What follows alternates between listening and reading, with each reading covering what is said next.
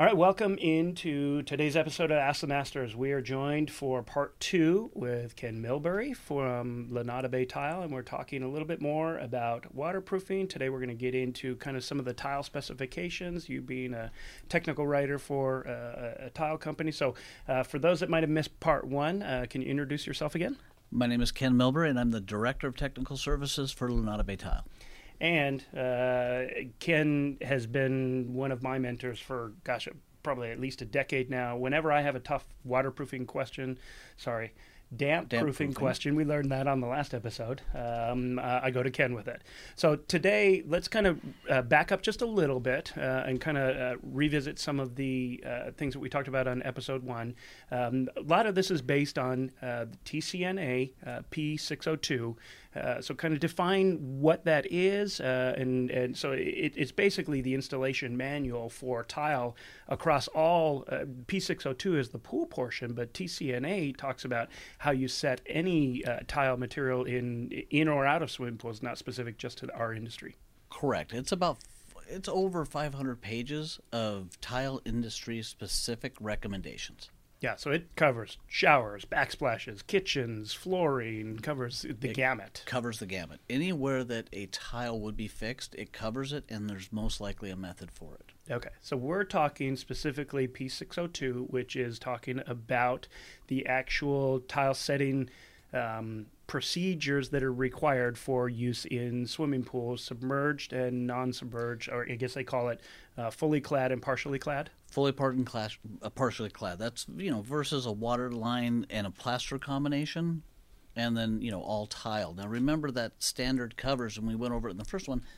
Anything set, so it's it's tile, stone, whether it's glass, porcelain, or ceramic. Yeah, and I want to keep reiterating that we talked about it last time, but so much of the misconception within the industry is that that is only required. Uh, damp proofing membranes, all of that is only required for glass tile, and that is not the case. It re- it's it's required for all tile setting in in a swimming pool. And we could go as far as saying any and all.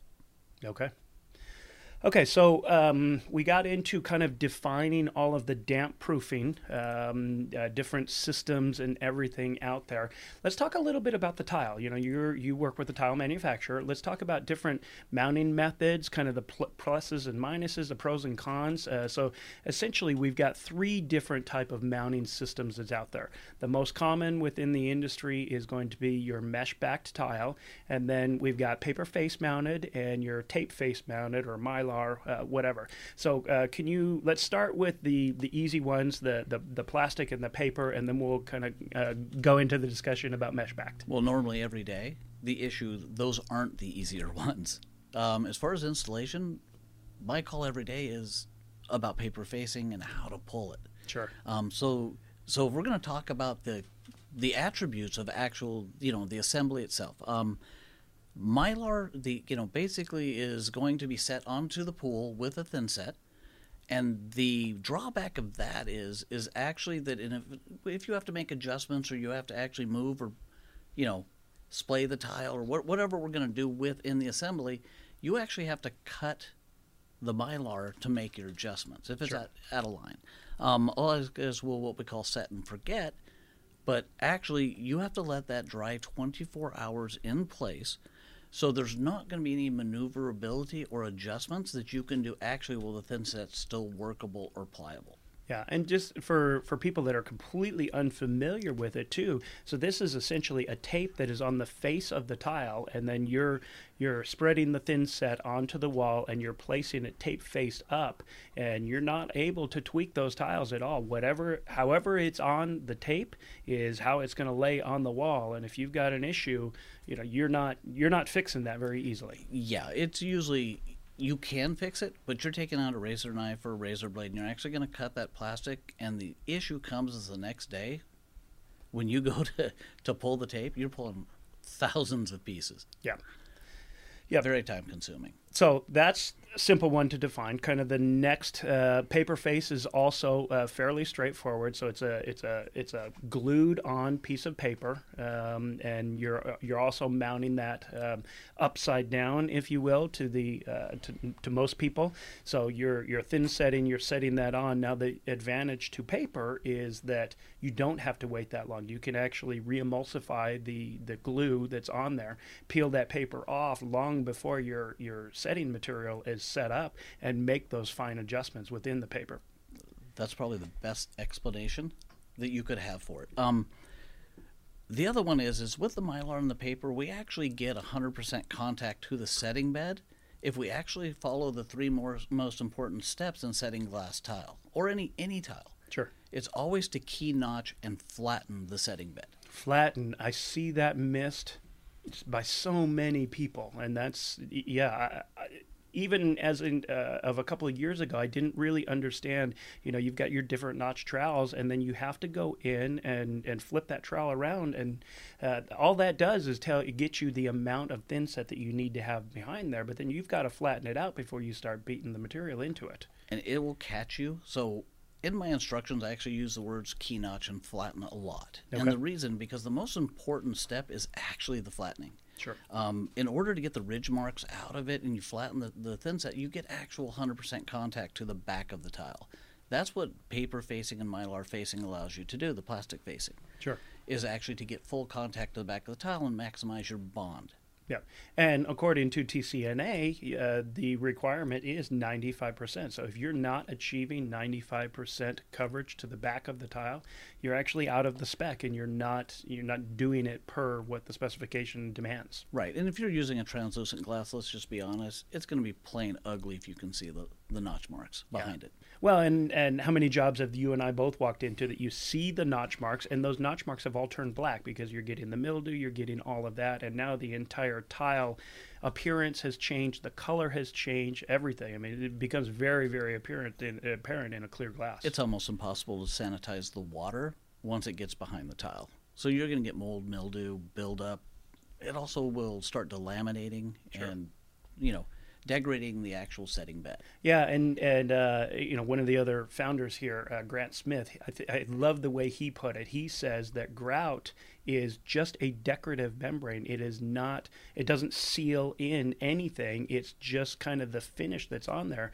But when you grout something, you need to be expecting that the water is going to migrate through that grout, and so anything that's going to get through that grout is eventually going to reach into those, uh, you know, the striations and and all of those notches. So that's why that's why knocking it down is so important. In our first one, we talked about waterproofing. No, damp proofing. Ah, gotcha. Got me. we talked about damp proofing. And in that, we're actually, if we don't knock down those notch marks, we're actually giving water pathways or trails to travel. Yeah.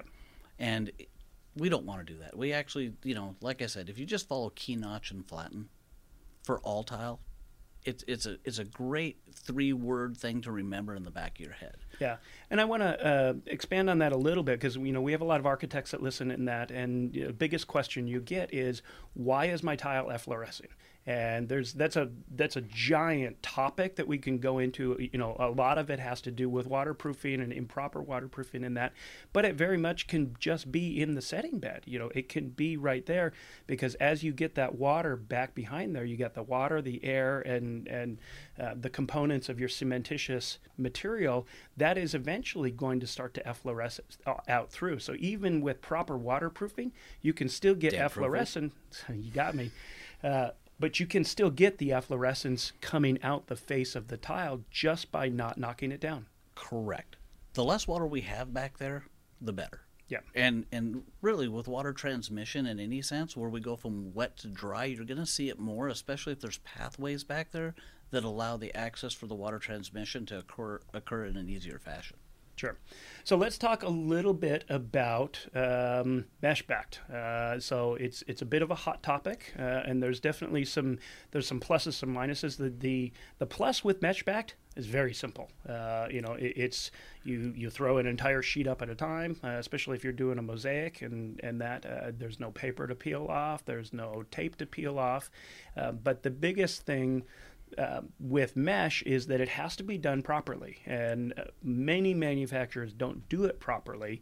And uh, with the TCNA requirement of 95% coverage on the back, it's real hard to do with mesh. I mean, there's a lot of there's good out there, but a lot of the bad and a lot of the cheaper stuff that you see you're you're literally the glue is what you're bonding to and not necessarily the mesh. Yeah, the mesh might only be 3% of the back, but the amount of glue that they've put on there uh, takes it to 80 or even I've seen 100% covered by the glue, and that's where your breakdown becomes. So you really, uh, if you're working with mesh, you really need to flip it over and really kind of uh, look at it very closely to understand uh, are you bonding to the actual tile material? Are you bonding to glue? Or what are you? Yeah, so. Right. So in tile testing, we've done a lot of testing to mesh and actually to the back of the tile with mesh. And the average that we see in the industry is about 68% contact. Okay. So you're going to get, let's say, an average of 68% contact to the back of the tile, which falls short of the 95% that's required under P602. Mm-hmm. So right there, you have an initial issue. Right. But if you obtain the minimum bond strength of 150 psi to the back of the tile, then you know that's that's kind of the flip version of that. Yeah, the the the downside to that is the guy that's running to Home Depot and buying the least expensive thin set and then putting it onto a mesh back tile, and you know you're not getting, you know, you're not using a high quality thin set like a Laticrete 254 or Superflex, or you know, there's a lot of really high quality, highly modified thin sets on the market um, that that that will give you more than that well, psi strength. Typically, normal. If you're going to go pay two dollars a square foot for tile, you're going to use a seven dollar bag of thinset, and you're going to have a water sol- soluble glue on the back of it, and you're just asking for issues down the road. Sure. Now, a lot of manufacturers within the tile industry with mesh back tile will actually, you know, in writing send you, you know, in they'll actually say that it's acceptable for use in submerged application in writing, and I suggest two things when you're working with mesh back tile. One is we don't do mock ups anymore. Right. And doing a mock up and actually being able to test it and being able to actually see if you can pull it off the next day. Um, I do them just to show my client what their tile is going to look like in their pool. Mm-hmm.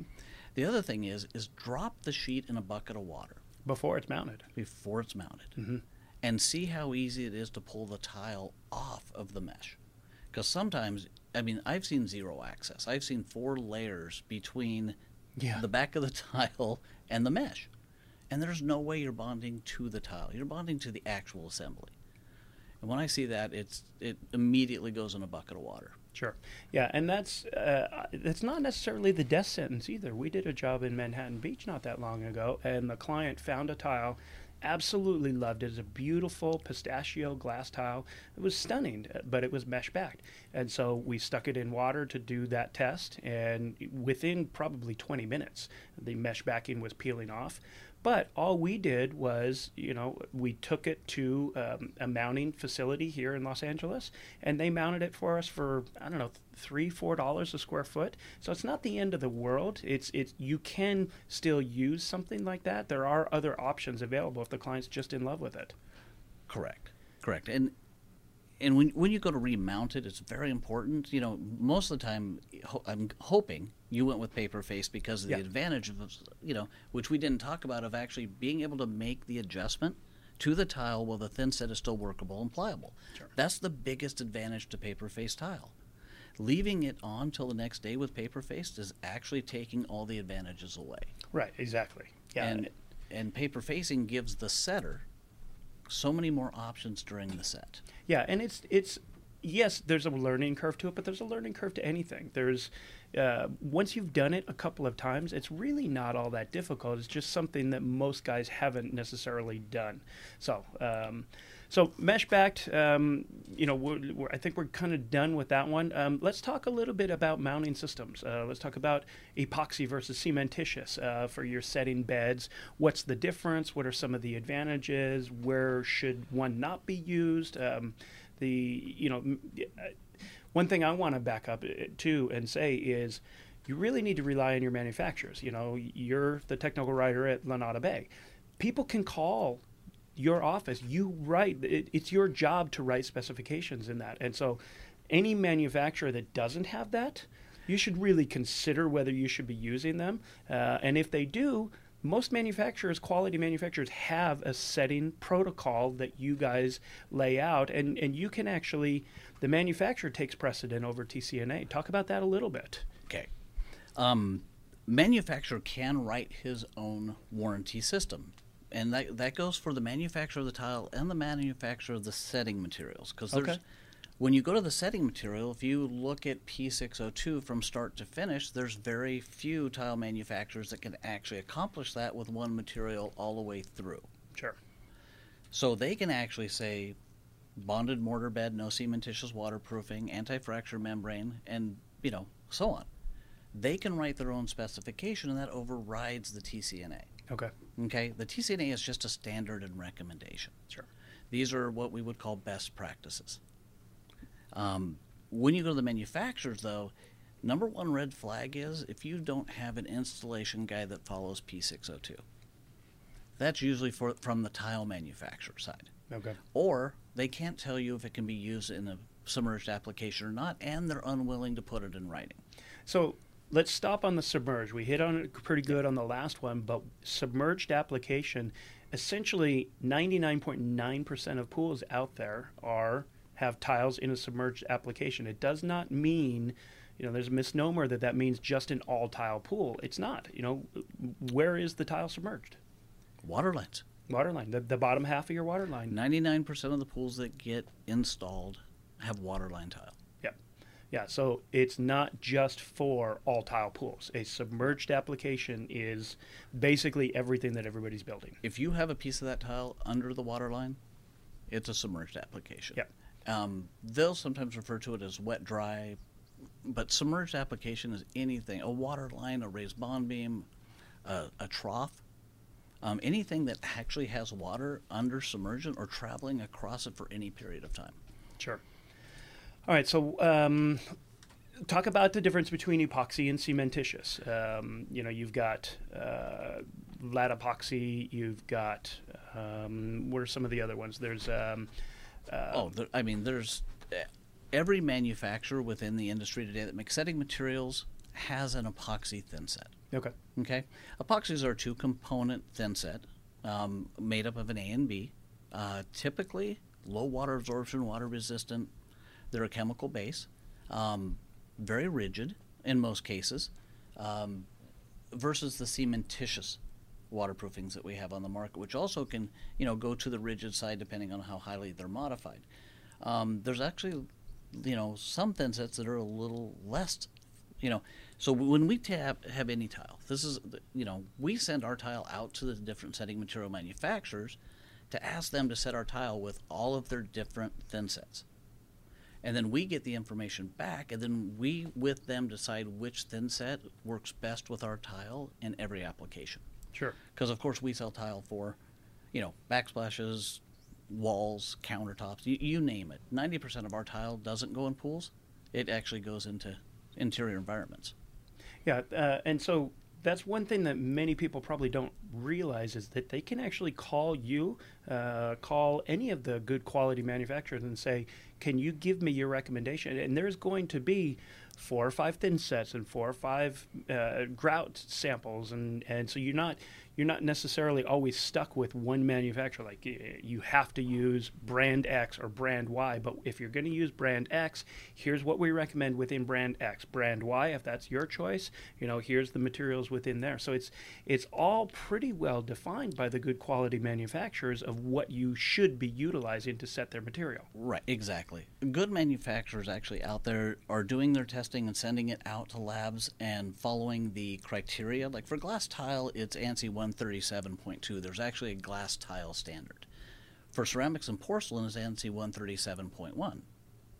So if you know, you can actually reach out and ask if the tile has been tested and meets or exceeds the standard in either ANSI or, you know, 137.1 or 137.2. Well, my tile guy at the at the uh, at the tile store that's trying to sell it to me, he's going to tell me that it is right. Oh, absolutely. Yeah, that that's we see. How how often do you see that? Well, the the architect uh, went into such and such manufacturer, and, and they said, of course it's it's good.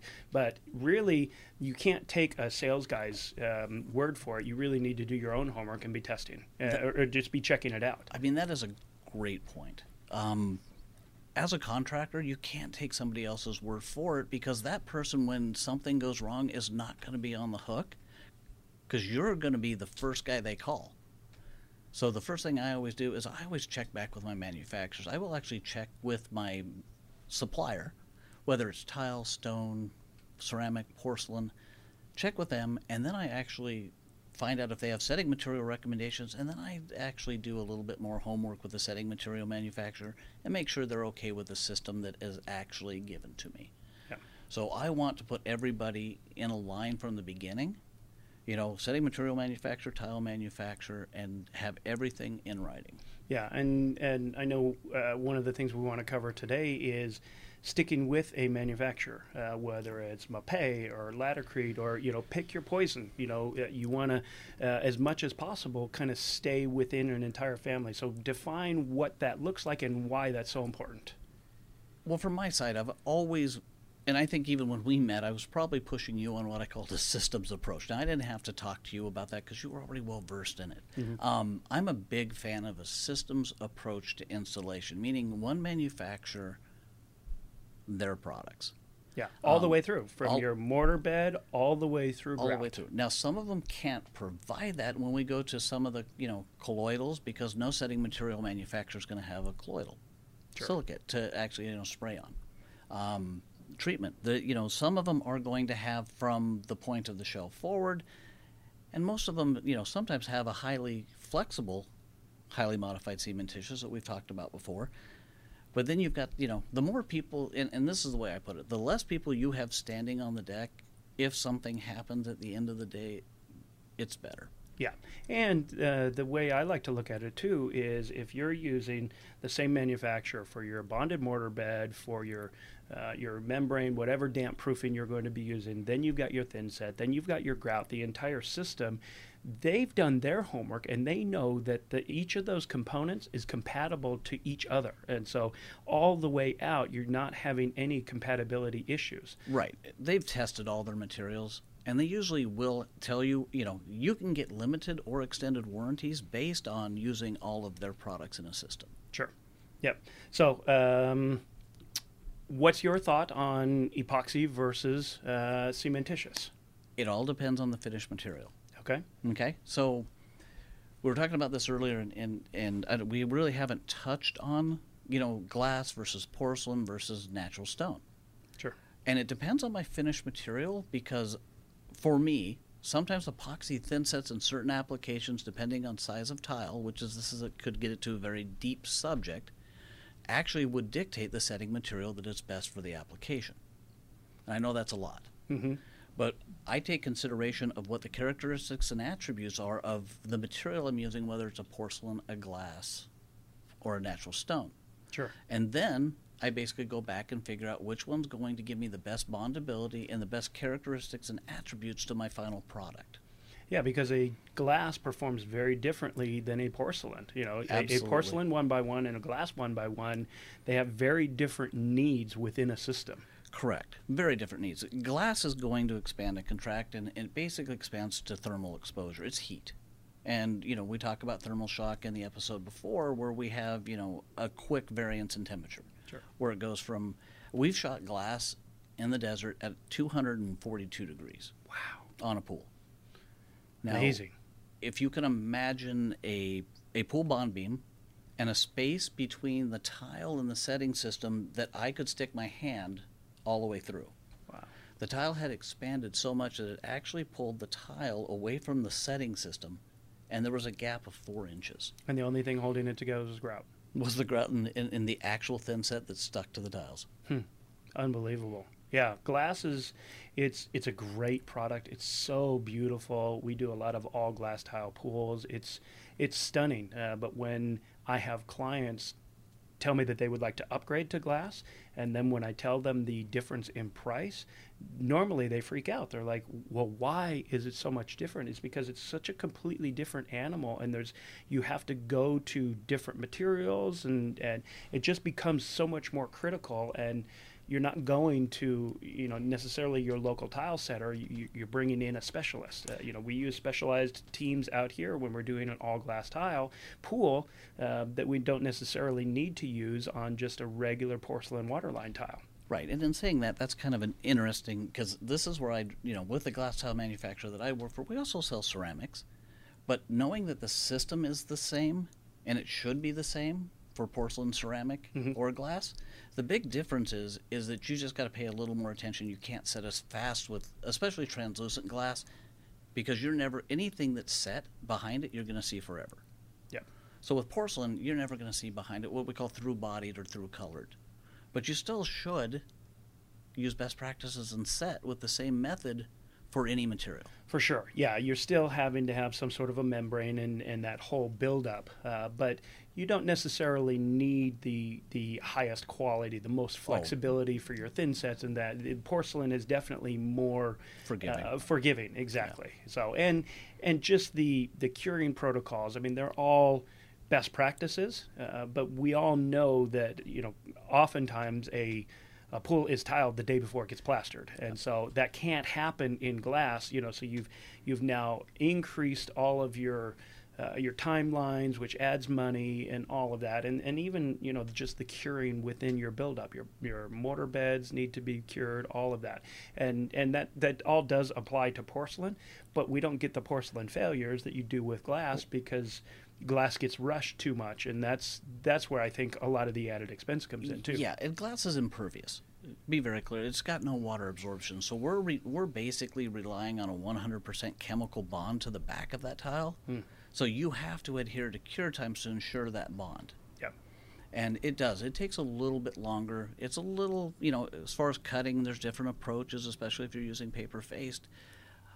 But it is the, I, and still, in my opinion, it's one of the most beautiful finishes in a pool when it's done and finished. Yeah, yeah. When I mean the, the the variation that you can get with glass and the electricity that you can get, the excitement that you can get to the water. I mean, it, it's it surpasses anything that's out there. It's by far the most beautiful. Yeah, the refraction of the light makes glass one of those choices that if you want to have that effect, you have the refraction through the glass to help you with that. Yeah, Um, but it is, you know, to be honest, it we want it set right.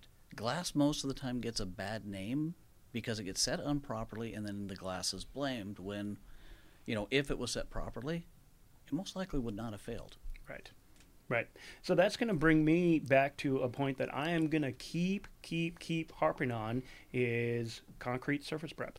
Um, CSP, concrete surface profile. Sorry, um, and and why that is so important. So um, review again why that is important because I feel like it's one of the most misunderstood and and missed uh, missed things within setting materials. I think overlooked. Overlooked, yes. I think it's one of the most overlooked aspects of, of any what we call plane on plane bonding assembly.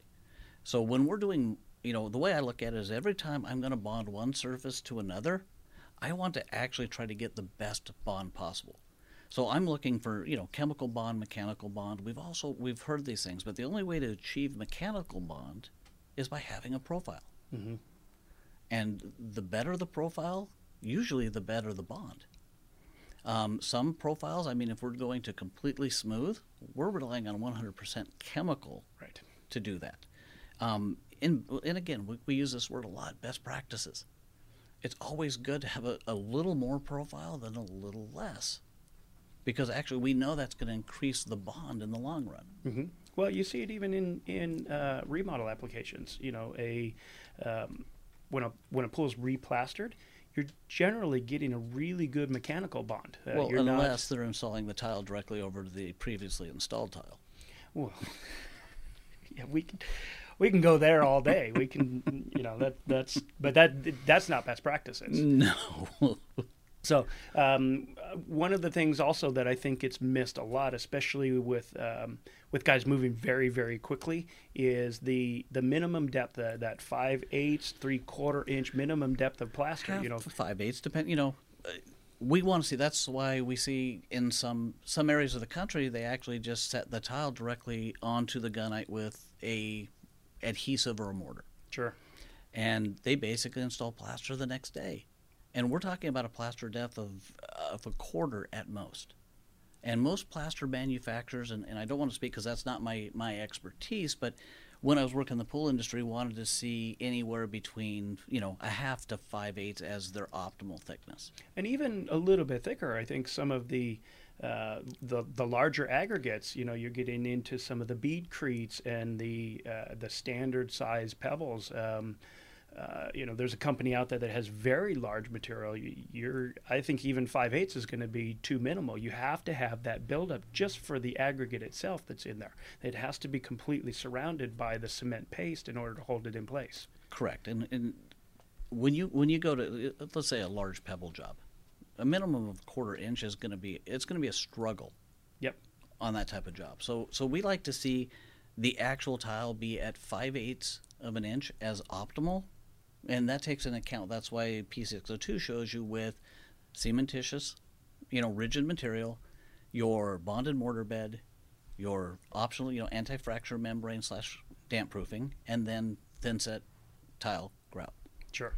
Yeah, it's it's you can't especially with thin tile, you just you're not getting that buildup. You need to have the float built out uh, in order to get your thickness for your plaster. No, actually, I was in, uh, and I, we're not going to name states, but in a state looking at a pool that was one of the Italian mosaics. You know, they're only four millimeters, which is about Oh, an yeah. eighth of an inch, and it only had about an eighth of an inch of thin set. It's a quarter of an inch. So we were talking less than a quarter of an inch of plaster that was going on the wall, and it wasn't a white plaster. Well, and and we talked about it last time. That's where your cold joint happens, and that's where you're going to get the, the you know water migration is going to come through. It's just really really hard to get a perfect bond between the bottom of the tile and the top of the plaster. Gravity's working against you. Absolutely. Yeah. Um, something that I don't deal with here, but you as a manufacturer, you can speak to this a little bit more. Um, freeze thaw and those kind of things. What what needs to be concerned with environments that, uh, say, the Northeast or Minnesota, where they actually do freeze at night? Uh, what are some of the different uh, safety mechanisms that need to be done differently that maybe we're not doing out here in Southern California? Well, I know we talk a lot about uh, you know winterizing pools up in the Northeast. They winterize pools, so they're dropping the water level down, and whatever finished material you have exposed there. Um, freeze thaw is important when you have a porous material. Okay. Um, anything that absorbs water with glass, because it doesn't absorb water, there are freeze thaw testings that most glasses should go through. Um, again, we talked about ANSI 137.2 has a standard for freeze thaw. I see freeze thaw affecting more of the porous materials because of the water expansion. And the water absorption that they're retained water within the body of the material. Exactly. And in freeze thaw climates, that's one of the areas that I really push hard for the highly cementitious flexible membranes. Okay. because we don't want that mortar bed and the assembly actually absorbing the water. Then when they drain the pool and we go into freeze, that water is going to cause you know degradation or it's going to cause actually issues with the setting bed at that point. But the highly flexibles will allow it to move during the freeze thaw periods. Yeah, and and I would think as well that that your um, knocking down and your flattening becomes even much more in a freeze thaw condition, much more critical because if you're getting water back into your ridges back behind the tile, that water is going to expand once it freezes, and now you're you're creating those micro fissures behind the tile, and eventually it's going to push off. It's always key notch and flatten. Yep. I'm I've never been a big shouldn't say big fan, but I always follow kind of the same method because I'm always trying to get that 100% bond behind the tile. No, it's not achievable, but if we're getting 98, 99, 95, we're actually limiting the amount of water behind the tile. So we're we're mitigating what could happen. Okay. Um, let's turn the corner a little bit. And uh, off camera, we were talking about um, penetrations and uh, how penetrations fit into the whole waterproofing assemblies within uh, pools. And again, this is an area where I think a lot of people are. Um, uh, well, I, I know when I started in the industry, I left it to the plaster, and the plaster was waterproofing. Uh, that's what we called it. Um, Well, we, we know it's not waterproofing. right. It's not even damp proofing. No, exactly. They were just uh, packing the, the the morning of. They were packing all the fittings. They were filling voids. Right. And normally with a highly intensified mix of calcium and pool plaster. Mm-hmm. Yeah, and and oftentimes, I mean, you know, I know we've seen it where you can actually see uh, the difference of the thickness of the material in there will come at, back as shadowing, uh, and so you you'll little- get some uh, shadowing around all of your your return lines and all of that. Uh, that's why for us, we come in and we treat all of those systems um, one, two, three days ahead of time so that everything is cured. We've got uh, the similar thickness of the plaster going over it because that's it's really an important piece to understand that you know minimizing the difference in thickness because uh, at the end of the day plaster is just a concrete and the thicker the concrete thinner you get all that variation you're going to get differences in the final appearance Well, and so I've been out and, and seen my share of pools, but I one thing I've always seen is I've never seen a pool without an open cold joint around a pipe penetration. exactly And normally you can cut off the back of the pipe, twist it a couple times if you could get behind the shell, and it'll pull right out of the wall. Yep. Well, that cold joint is an area for moisture to transfer. So we've both always directions both directions. Yeah. Correct. Correct. So you can get negative, positive, positive, negative. You can get it, you know, water transmission from the outside of the water levels. Uh, Yes, absolutely that and that is one of the most in my opinion, one of the most critical details to damp proofing a pool. Sure.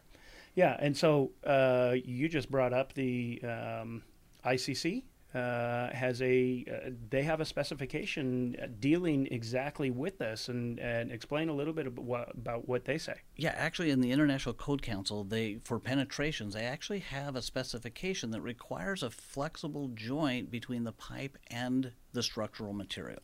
So your typical hydraulic cement is, Is- it doesn't doesn't meet their specification. It's not a flexible.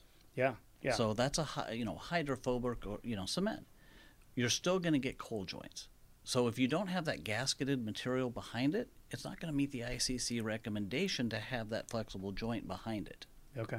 Now, where we see this becoming really an issue is if you're building a pool over an art gallery. Um, you know, it's not necessarily you, you don't notice it in a pool in grade, a traditional backyard pool, but that doesn't that doesn't mean that you don't necessarily need to be doing it. The code says that you need to be doing it, but once we start to get into these complex situations where we've got a pool up against a house wall or a basement wall or things like that, they become you know really essential. And so, uh, from a waterproofing perspective, what does what does something like that look like? Uh, You know, what is uh, what meets the code? What what would meet the code would actually be so so when I look at it, I look at it from a primary, a secondary, and a backup. Sure. So so how am I going to attack it first? If that fails, what do I have behind it? And if that fails, do I have a plan? So what it kind of looks like for me is is actually shooting water stops in with my structural shell. Okay. So they actually make water stops for pipes, and that could be, you know, put into the actual structural detail of the shell. So putting a water stop actually into the structure. Which, uh, for people that aren't familiar, it's basically just a little plastic disc It's a uh, that glues around, um, and and uh, you can pack your waterproofing around it. You can your damp proofing your uh, you know whatever material you're using. Yeah, but simply shooting that in is just a, a good little backup. You know, so if we're going over structure, always uh, I had my you know talk to people about thinking or or or you know considering putting water stops actually into the structural portion because the fittings normally have water stops on them. Exactly. Yeah, your eyeball fittings, all of those fittings, they have. That's why you have all of the ribs in them as they're you know it, towards the end. It's not just a smooth piece of plastic. You're Right, but uh, where I look at that's the first point of defense. Right. Because we're actually at the end. You know, it's everything behind it that matters as well. So what it looks like in in my view, and, and I can tell you that um, Basecrete and Membrane C Both have very, very detailed Very detailed. penetration specifications that are tested and we know work. And they basically contain the primary, the secondary, the backup. They have you know, hydrophobic cements. They use fabric, you know, to, to cover the cold joints where there's dissimilar materials within, um, where you may get water penetration through a dissimilar material. Um, I would look at either of those, and I find those both very solid. Yeah, and we're not going to push any one manufacturer here. That's not the point of this. But I really, the the the membrane C detail, um, go look it up. I, I think it's a very a, a very good detail. I like the way that one is detailed the best. And you don't necessarily need to use membrane C, but if you're going to look up something to really understand what we're talking about, I think that's the one uh, for me that's the most clear. And and that could be utilized with any of the systems. I mean, you need to you know obviously you want to talk to the manufacturer because the the specific products that they're calling out in there, you need to make sure that those are compatible with the different system. But just for the actual theory of what you're doing in there with the uh, you know, with the M1 and the fabric and then the, the, the fluid applied and all of that, it really gives you a, a great understanding of how they're achieving that waterproofing. Absolutely. And when we talk about systems approach, like we did in the beginning of the episode, one manufacturer, I know they can furnish material from start to finish, Okay. except for the fittings. Okay. Um, anything else that you think we need to talk about in this session? Uh, you know, we've got we've got a couple more that we're going to be working on together. Uh, but as far as kind of um, re- really starting to dive a little bit deeper, what other things? So, as a tile manufacturer, what are the things that you see kind of in this part of the conversation that that concern you with the industry and, and some of the abuses and some of the things that you'd like to see? Uh, the industry take up, uh, sit up and take notice and change. Well, definitely take notice of the use of expansion joints. The most abused thing I see is that nobody puts in a deck to coping or a tile to coping interface joint. Yeah. So that would be my number one thing. And if if I had to have a cause, that would be it. Is making sure that I saw those more often. Um, the other thing is, and this will be a very deep topic if we ever get the chance to, to dive into it, would be adhering to manufacturers' cure times Sure. for all of the setting materials. Um, usually, when we go out as a manufacturer and look at a job that has some type of failure or a claim on it, it's not just one issue that's the problem. So it wouldn't just be the soft joint, but it's usually a combination of events that have created the issue. And so, as a cause, I'm a big fan of adherence to manufacturers' cure times. Yeah, which makes it easier if you're doing the systems approach because then you're dealing with one manufacturer and you know that the the modified mortar bed needs five days or seven days to cure, and you know your thin set needs seven days before you're grouting, and then the grout needs so many days, and so uh, it's a lot easier to find that all of that information if you're staying within one manufacturer's uh, full system. Correct. And when we were talking, you know, just recently, we talked about having that manufacturer out on the site. Mm-hmm. I think that's critical. Now, if you're just doing, and I'm not saying that for, you know, a smaller job, but if you're doing something that I would consider, you know, a high liability, make sure that manufacturer's out on the job site because that way you have a relationship with him and he's seen the job and you can walk through it with him. Right.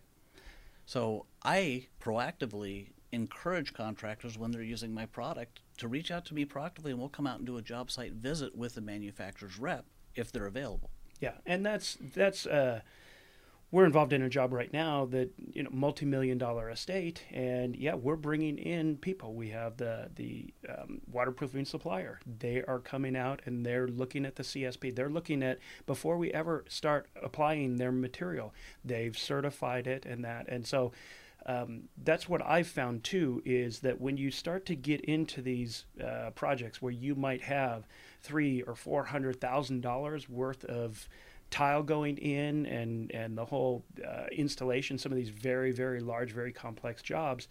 Get the manufacturers involved early and keep them involved. Uh, yes, it slows you down a little bit, but when you know, like on this job, we will probably have the rep out probably four or five times throughout the entire process as we're building everything up. And, and even to the point where some of these bigger jobs, you can get the manufacturers to actually write a specification uh, specific with that job site address and say, okay, for this job with these materials, this is our recommendation for X, Y, Z, uh, you know, all the way through. And, and then you have them check up on it. So, Yeah, and actually to, to kind of build on that point, I mean, that is perfect practice.